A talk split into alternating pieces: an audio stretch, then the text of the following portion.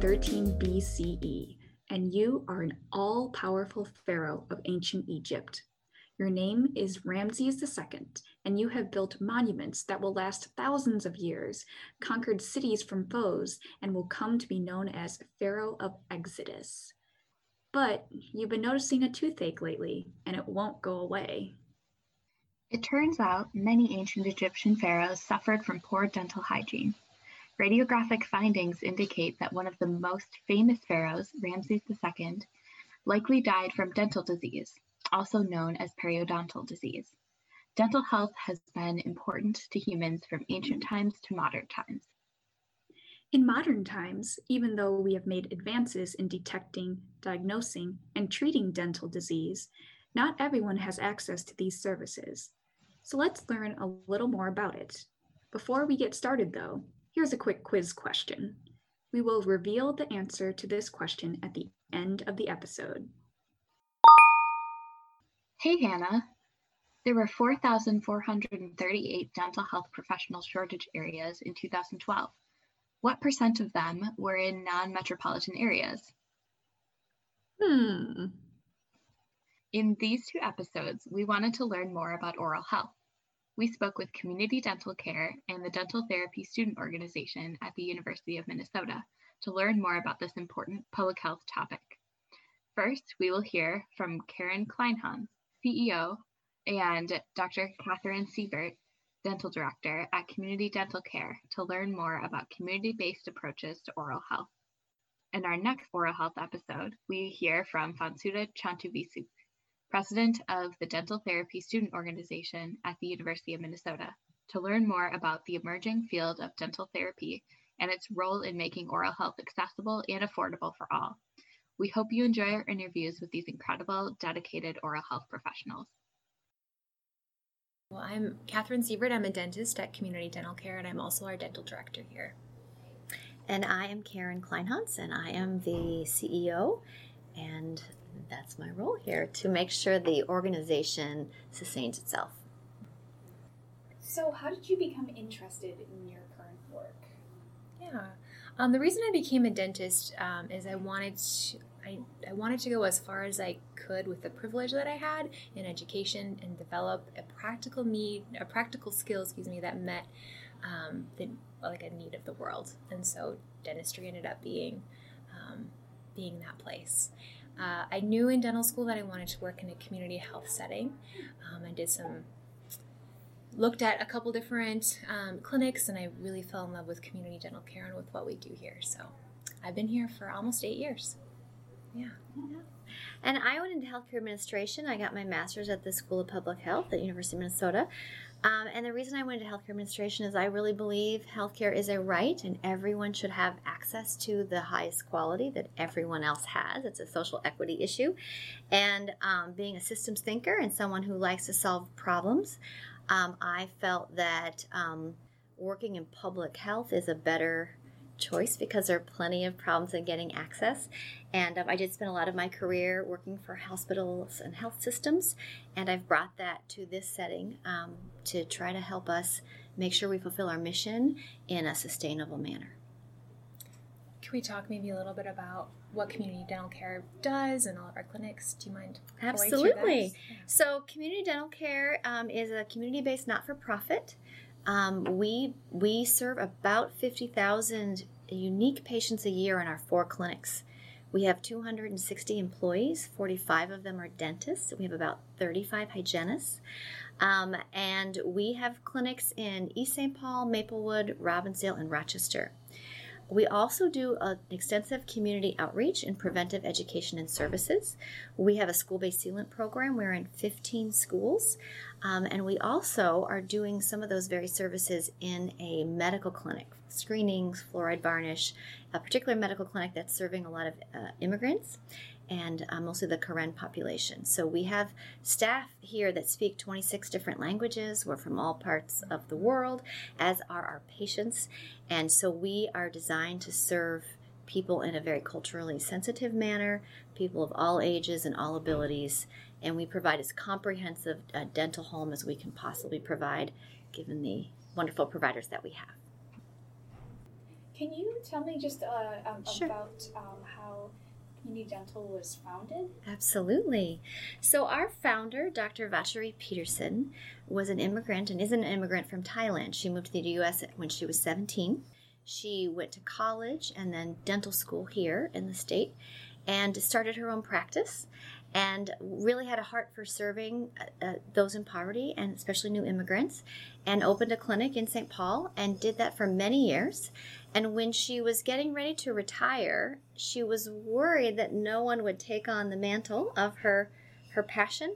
And so and also found it a little bit difficult to cover costs with just the basic public programs reimbursement rates and got advice that she could become a not-for-profit given the population she serves. So she did that in 2005. And then with that not-for-profit status was eligible for a very important program called Critical Access Dental Care. It gives uh, those providing care predominantly for, to the underserved, to um, public programs enrollees, uh, a little bit more reimbursement that helps us cover our costs. And then was eligible for foundation dollars, which she used to expand the organization from that one clinic of five dentists to what is now four clinics and 45 dentists. So that's a tremendous legacy that she has left and has done tremendous work for the people of the state of Minnesota.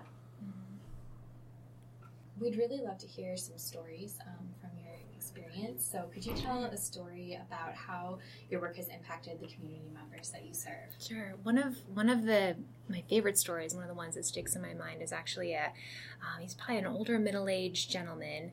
We were going through the process of making him a denture, so a whole brand new set of teeth, brand new smile. Um, he had he was going through the process of getting moving from homelessness. He'd been in a halfway house for a while, and his next step was going to get to have an apartment. So he was getting some extra funding for the state for his first apartment, and he was so excited. Um, the nice thing with denture appointments is that most of the work um, happens outside of the mouth, so we can have really good conversations um, with our patients. And so through the through this process, it became apparent to me how much he'd been working internally, how much he'd been working on himself.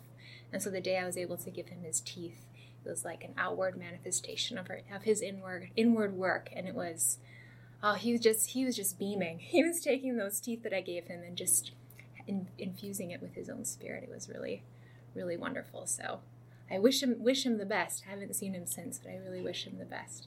That's one of my favorite stories.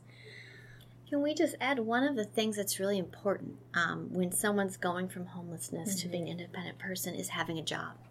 And it's really hard to get hired if you don't have a basically healthy looking mouth, right? Mhm, And absolutely. dentures are a great way to kind of recover Mhm. from a chapter of life or even a lifetime of poor oral health.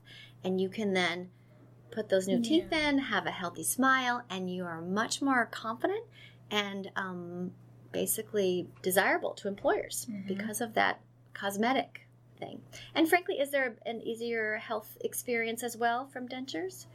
Yeah, eat better to eat. Mhm. Absolutely, can um, many of our patients are um, very compromised. They have very complex medical histories, and so if we're able to give them a um, an abi- their improve their ability to eat food and stay um, stay healthy and, and get back to being healthy, that's a huge motivator for them. Yeah. And dental health, I think this is one of the surprising unknowns. Uh, it was surprising to me that it was not broadly known that access to dental care is really difficult to, to have Mhm. if you don't have money in your pocket.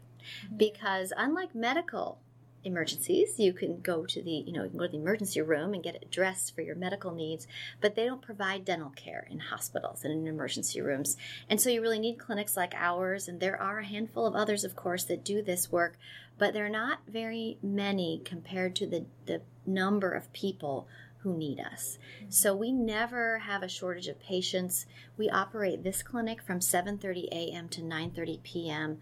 five days a week, two shifts a day, and we're, we're we always have people waiting. We take walk-ins, um, we take emergencies. We have we're full on appointments months ahead of time, um, and it's just a very uh, significant need of our community.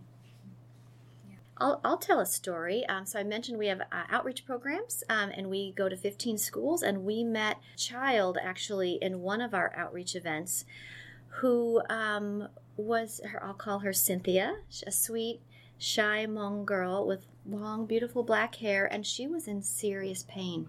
And um, her mother had brought her to this event and, and wanted her to get looked at because this was an opportunity for that doesn't present itself very often in this mother's and child's life. So uh, we, we could, our dental hygienist could see she had very, very serious cavities in her four molars. They were just shells of teeth, and you could see very deep um, toward the, the root. And um, that's why it was so painful for this child. And the mother knew of this, but didn't have the money to get it repaired. Um, and it, it, she was quoted four thousand dollars to get her child treatment. She just did not have that those resources. So we, of course, said, well, why don't we make an appointment for you at our clinic? And we have what uh, something we call mini grants. So people who don't have any insurance at all um, are eligible for for grants, and we take donations from anyone who'd like to give them to us, and we reserve them to give as grants for for care for people just like Cynthia. And so she was able to come in and get her treatment, and it was free for her. And her mother was elaborately grateful, and we are so blessed to be able to do that. Mm-hmm. Absolutely, yeah.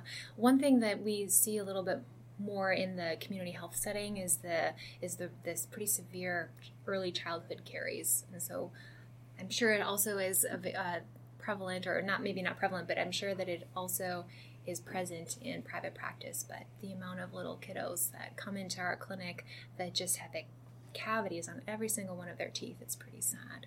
I've seen cavities on kids' teeth um, before they're one years old. Um, thankfully, not too many of them, but that's a that's a sad day mm. when you see a kiddo that needs some work done and they're so young.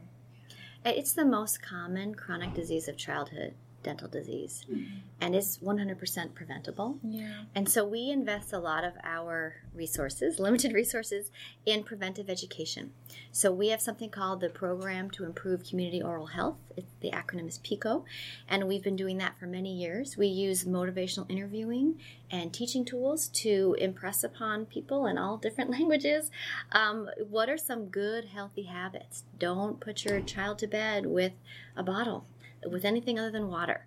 Um, make sure you brush their teeth as soon as they emerge from the gum.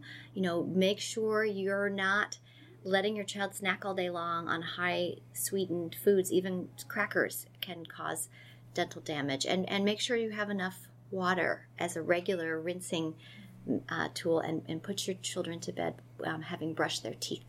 And parents need to brush their children's teeth because little children are not able to do that. They don't have the manual dexterity. And doing so regularly develops a habit for everyone in the family.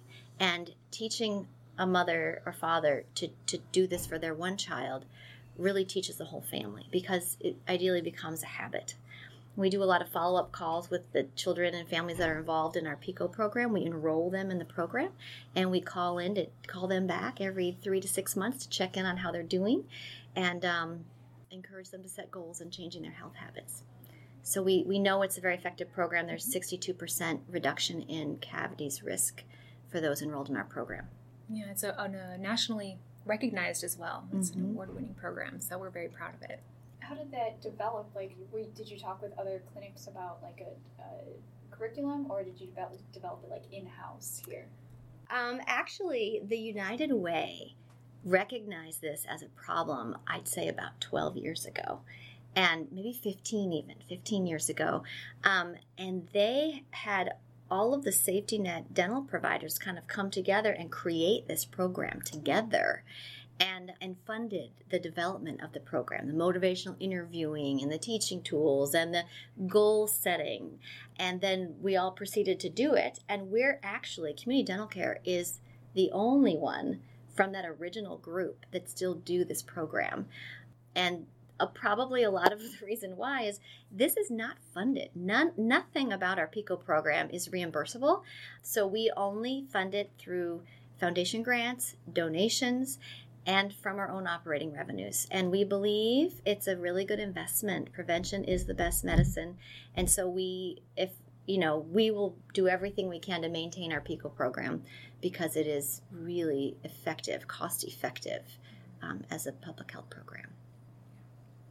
And For listeners who are looking to learn more about the program or might be interested in making a donation, where would they go to find that? Well, they should go to cdentc.org, c d e n t c.org, and um, that's our website. And we would love everyone to visit and learn all about us and the people we serve. And there's a lot of patient stories and donor stories on the site, and you can donate directly on the site. And we'd be happy to come talk to any community group you'd like us to, um, and they should always feel free to reach out. What has been like the biggest surprise or surprises um, in your work with oral, like oral health, oral disparities? Having come from the medical side of things, the hospital side of things, the medical clinics, I and I've spent my whole career in healthcare. I had no idea that this access problem was so severe. I had no idea that dental disease can be fatal. I had no idea that dental disease or gum disease can exacerbate every other inflammatory disease in your body that contributes to bad outcomes in chronic conditions. So that's really surprising that I've spent my whole career in healthcare and I had no idea. It's just not taught. We have a program for nurses. Uh, nursing programs don't teach a lot about oral health, um, but some groups realize we were we teach students all in all kinds of ways, and so we actually host many nursing students um, each year uh, for I think two to four hours, um, just to expose them here's what's important to know about oral health care and good oral hygiene and dental disease, and here's how you can recognize it, and here's um, some important things about making sure your patients are practicing good oral hygiene because that's a neglected thing in m- many settings. And so we're trying to uh, reverse that trend. Given that it's such a big problem, how do you think that it's been left out of like nursing curriculums or other like uh, healthcare uh, training programs? So medicine used to kind of include dentistry, but I don't know how, how far back it started to separate, but the dentists really wanted to be carved out as their own, as their own, um, their own thing. And the way that dental practices work and medical practices work are just a little bit different. Um, dentistry is more fee for service, and medical is a little bit more appointment based um, for reimbursement. Uh, and so I, I, think the dentist probably started the process of, of sequestering themselves from the rest of the medical field. Um, but yeah, I mean, that's true of, of um, medical training. They don't get a lot, they, they learn about everything except for the mouth. Um, and so that is that is a an area that just isn't taught very yeah. well. Yeah. One of the enlightening things for me, and I'd recommend your listeners um, pursue reading this book called Teeth. It's by Mary Otto. And it was an assignment for me when I took this job, read this book. And it will give you the history on why medical and dental is separate and why we have such a serious dental access problem in this country. And some of the things I remember, if I'm remembering correctly, is you know, think about the Wild West long ago. Dentists were kind of like barbers. You know, they you go in, they pull out your tooth, they give you some moonshine or something, and then you go on your way. Um, and they initially weren't really well respected as a as a medical science because they kind of weren't. And then as we learned more and science progressed and um, bacteria was understood or whatever, um, dentistry became more of a science and more of a training and they created training programs that, that were very similar to medical training programs and and then it was like well let's be together. But one or the other party wasn't interested at the time. Like occasionally the medical part wanted the dental in and then some and when they did the dental didn't want to be in and so it's just evolved in this unfortunately separate parallel. And um, medicine is is you know highly regulated and and organized and reimbursed, and um, dental isn't as much. And of course, we are regulated and we are reimbursed, yes. but it's a very, it's not the same.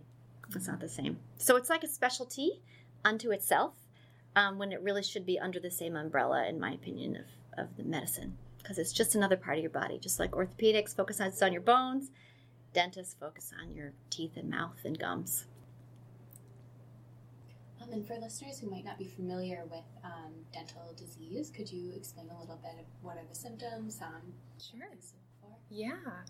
Um, so there's two different types of dental disease. One is cavities, and then the other one is gum disease. And so cavities, um, it's actually a bacterial process.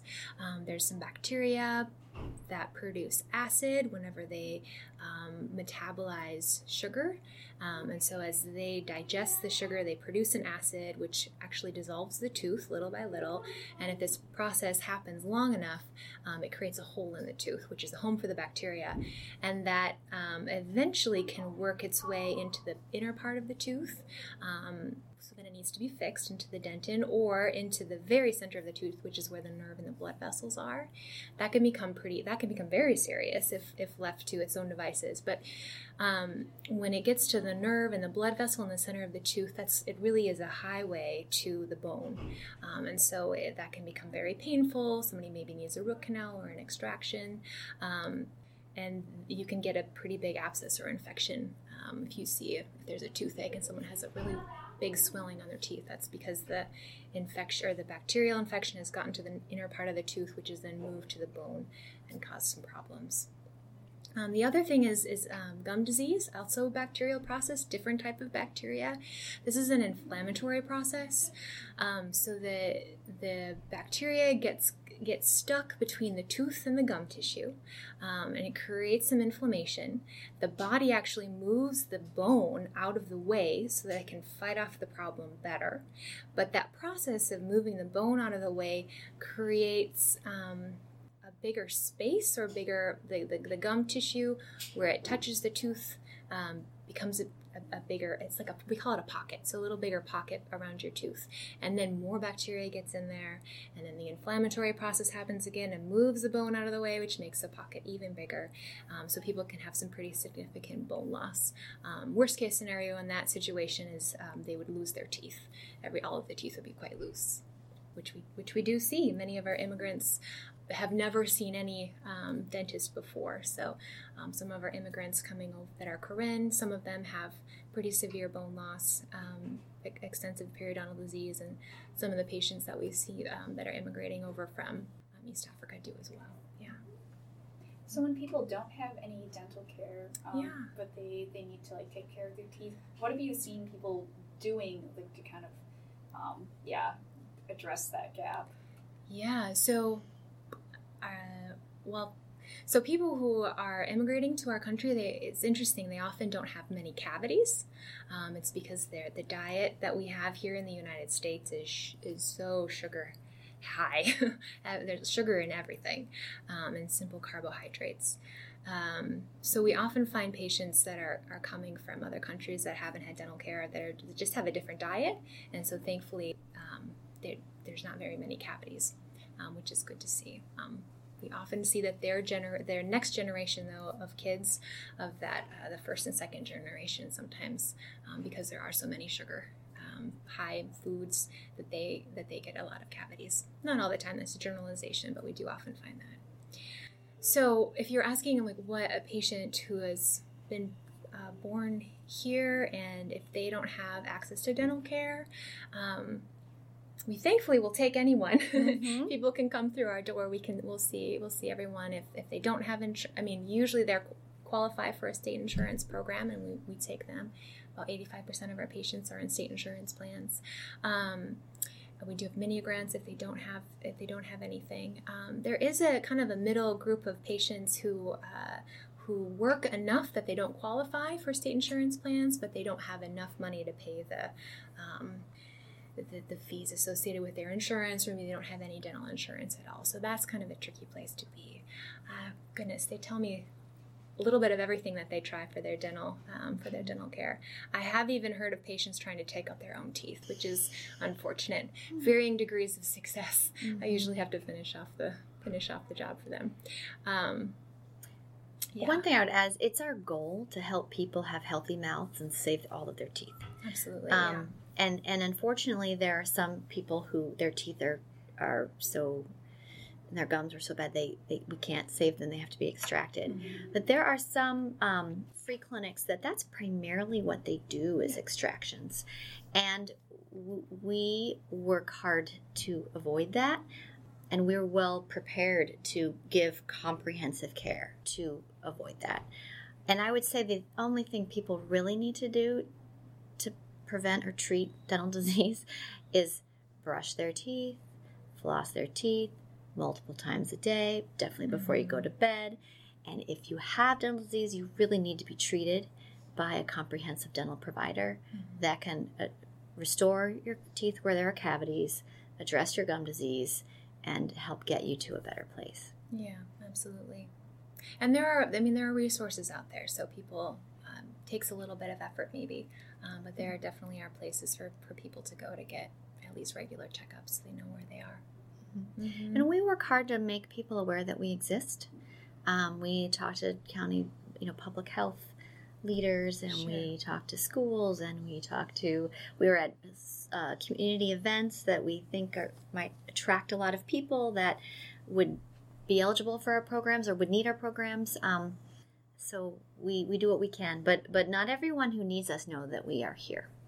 So we're always looking for ways to make people aware. Um, so, what are some of the major recent trends that you're seeing um, related to oral health or oral health disparities in your work? I would say a trend. I'm very um, in tune with legislative things because our majority payer, 85% of our patients are in public programs, the payer is the state. So when the legislator makes laws, that affects whether we're paid and what we're paid for and what we're not paid for. And I would say um, another surprising thing is how low the reimbursement is in the state of Minnesota. We have a reputation of being very progressive, especially with regard to health issues and education issues. And so I'm surprised that um, some people in the legislature and the Senate this past session forwarded a bill to eliminate all adult dental benefits. And currently, only half of the things that adults need are covered. So, what we were asking for is to restore adult dental benefits to where they were in 2009, which basically is the things that basic things people need treatment for cavities and treatment for gum disease. Currently, we only have treatment for, for cavities among adults, so there's no treatment for gum disease at all. And as you've just heard Dr. Sievert describe, it's a very serious and progressive disease, you know, going untreated it exacerbates other chronic conditions. So, a trend that I see that is disturbing is the legislature doesn't seem to recognize this as a fundamentally important thing for the health of our communities. And I don't mean just the physical well being of our communities, I mean the economic well being of our communities. It's a good investment to cover dental benefits because it enables people to have ha- healthy, productive lives and avoids them not being able to work. You know, it, it, it, it, it, it's meant to create an environment, a society that works together. And so that's a disturbing trend. and there's another trend that they seem to want to eliminate some of them the critical access dental program, which is in fact how we survive. It's about 20 to 30 percent of our of our revenue is critical access dollars, and we we would go bankrupt like overnight if we didn't have this money. And and it's genuinely up for it. People are debating it um, that they might eliminate that program, and and we would not be able to survive. So that's a very disturbing trend. Um, so yeah, I don't know if you have other things. No, that had come to mind too. Just kind of the threats from government funding. Um, we we we run a tight ship. We're a nonprofit. We do good, good, good work for our patients. We've got a really compassionate staff, and uh, if if our if our the, our funding foundation is shaken, um, that will be hard. That would be a hard storm to weather. Yes. So we just keep keeping on We do. and do everything as efficiently Mhm. and as high quality and Mhm. effectively as we possibly can because everyone here is passionate about our mission and it's an awesome feeling. So I think anyone who's going into public health, there's plenty of opportunity and it's a good feeling to be working in public health because you're making a fundamental difference in people's lives. Mhm. So I guess our last question is how can people, uh, listeners who are interested in oral health disparities and oral health in general, like be involved in um, in efforts to support oral health in our communities? Yes. So we've been working on building our base of individual donors. So the Minnesota Department of Health and Department of Health and Human Services actually are our biggest payer for the services we provide. But we also provide about $1.5 million a year in charity care. And we fund that primarily through our through basically eating the cost, but also um, donations. And donations are really important. Um, I, would love to say we get $1.5 million yeah. in donations. We don't. Um, and so we're working really hard to grow that population of donors, and any little bit helps. Um, we have many people just giving us $25. Um, some people give us 50, some people 100, but we have some people who give us a thousand or more, and they're part of our Smile Circle. And our Smile Circle are these special donors that we are very, you know, we're grateful to everyone, but they are they come to special events, and they are the people we ask to really advocate for us as well. Um, but frankly, we'd ask anyone to advocate for us. So another thing. Um, in addition to donations, we would really benefit from people reaching out to their elected officials and saying, Do you know dental care is really important to us, and we think the state needs to invest more dollars in providing dental care. And the safety net providers are the people they really need to help sustain because our costs keep going up. Our compensation for employees, our vendor, our supplies costs, our rent, our utilities, everything costs more, but we never get any more in reimbursement. Uh, we don't get increases from the state in terms of of reimbursement. And sometimes we, we have things cut. So that would be a great message for everyone to send.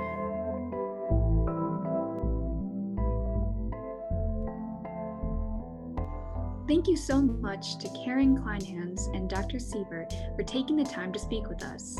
We hope that providing a community perspective to oral health has helped our listeners better understand the topic of oral health.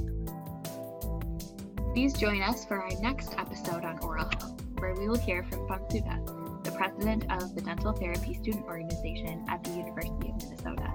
We will also reveal the answer to our quiz question. Thanks for listening.